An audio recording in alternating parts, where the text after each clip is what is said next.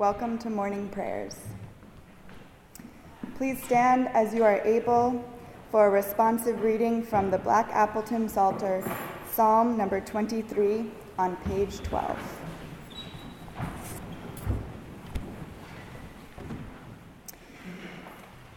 The Lord is my shepherd, I shall not want. He maketh me to lie down in green pastures. He leadeth me beside the still waters. He restoreth my soul. He leadeth me in straight paths for his name's sake. Yea, though I walk through the valley of the shadow of death, I will fear no evil, for thou art with me. Thy rod and thy staff, they comfort me. Thou preparest a table before me in the presence of mine enemies. Thou hast anointed my head with oil, my cup runneth over. Surely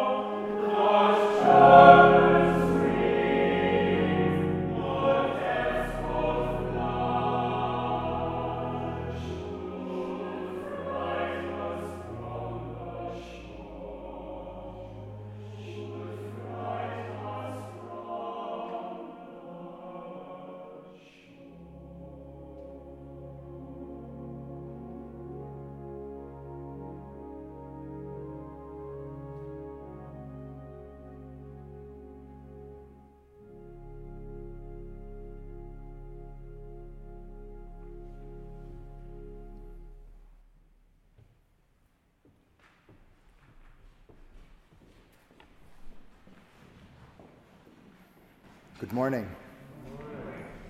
Our texts for this morning are the 10th verse of Isaiah's 42nd chapter Sing to the Eternal One a new song, the praise of the divine from the distant reaches of the earth.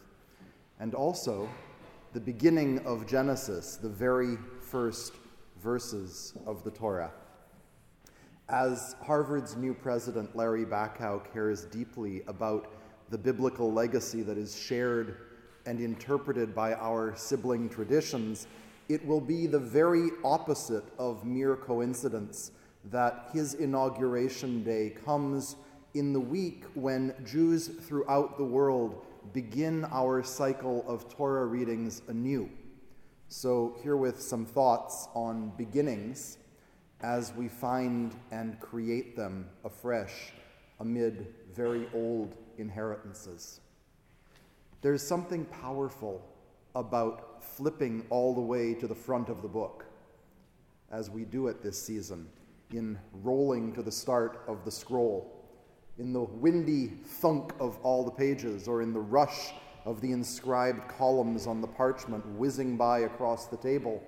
There it all goes, the whole shebang the burning bush, the parting of the sea, the voice in thunder, Deuteronomy, Numbers, Leviticus, Exodus, Genesis, and here we are back at the very beginning, where we have stood before, right at the start.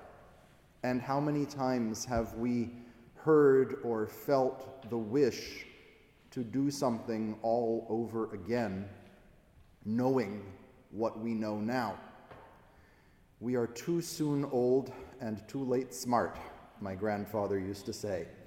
Many grandfathers. Well, here's the chance.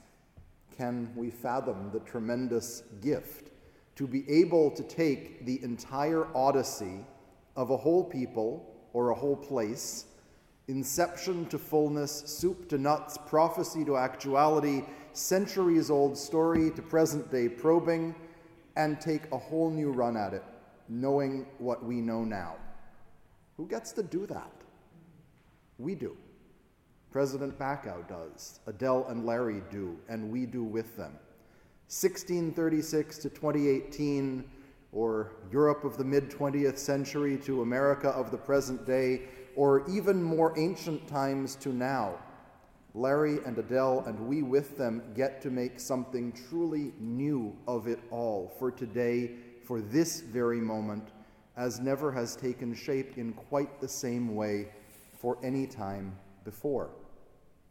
That is the mandate, the franchise, the new lease on ancient life. Harvard gets to do that. We get to do that. From the beginning of the formation of the world, the Blessed Holy One desired to forge a partnership with those who dwell below says a very, very old rabbinic teaching. The hint of it, says the teaching, is in the biblical numbering of the world's first days in the ancient story, in the way the days of Genesis are counted in our scriptures. And there was evening and there was morning, we read, the second day and the third and the fourth, and so on, all the way to the first conceived Sabbath. But at the very start, we find and there was evening and there was morning one day. Not the first, but one day, which is odd, which is not the way one usually counts. We count one, two, three, or first, second, third, but not one, second, third. So, what happened to the first? Our ancient rabbinic teaching searches for and discovers the first day much farther along in the Torah, in the account of the newly built tabernacle in the wilderness, when the one who brought his offering on the first day was Nachshon, son of Aminadab of the tribe of Judah. On the first day, said the Holy Blessed One, according to our rabbinic retelling of the tale, it is as though on this day I brought my world into being. But what is that old rabbinic teaching really teaching us beyond clever wordplay? What does it mean to say that the first day missing from the ancient creation story, shows up columns and columns and generations later in the account of the newly built desert sanctuary. It seems we're being taught that when human beings take up the work of shaping this world, believing that we can build meaningfully in it, and when we do so mindfully and with sacred purpose, constructing so as to reach humbly and audaciously toward our capacity to reflect the divine in this world, then the story really begins. Then even God, according to the ancient teaching, says, Yes, at long last, that is what I meant all along. That is what we get to do. We get to forge our own beginning, knowing what we know now, bringing all we are and all we have been and all we have learned along the way to our own new, fresh, and inspired start, to our own distinctive spelling out of the ancient sacred story for our own new times. The first things, see, they have come, says old Isaiah, and new things do I declare. So, my prayer for Adele and Larry, for Harvard, for all of us, is that we all ask together and together discover what will we do in these first days of the world.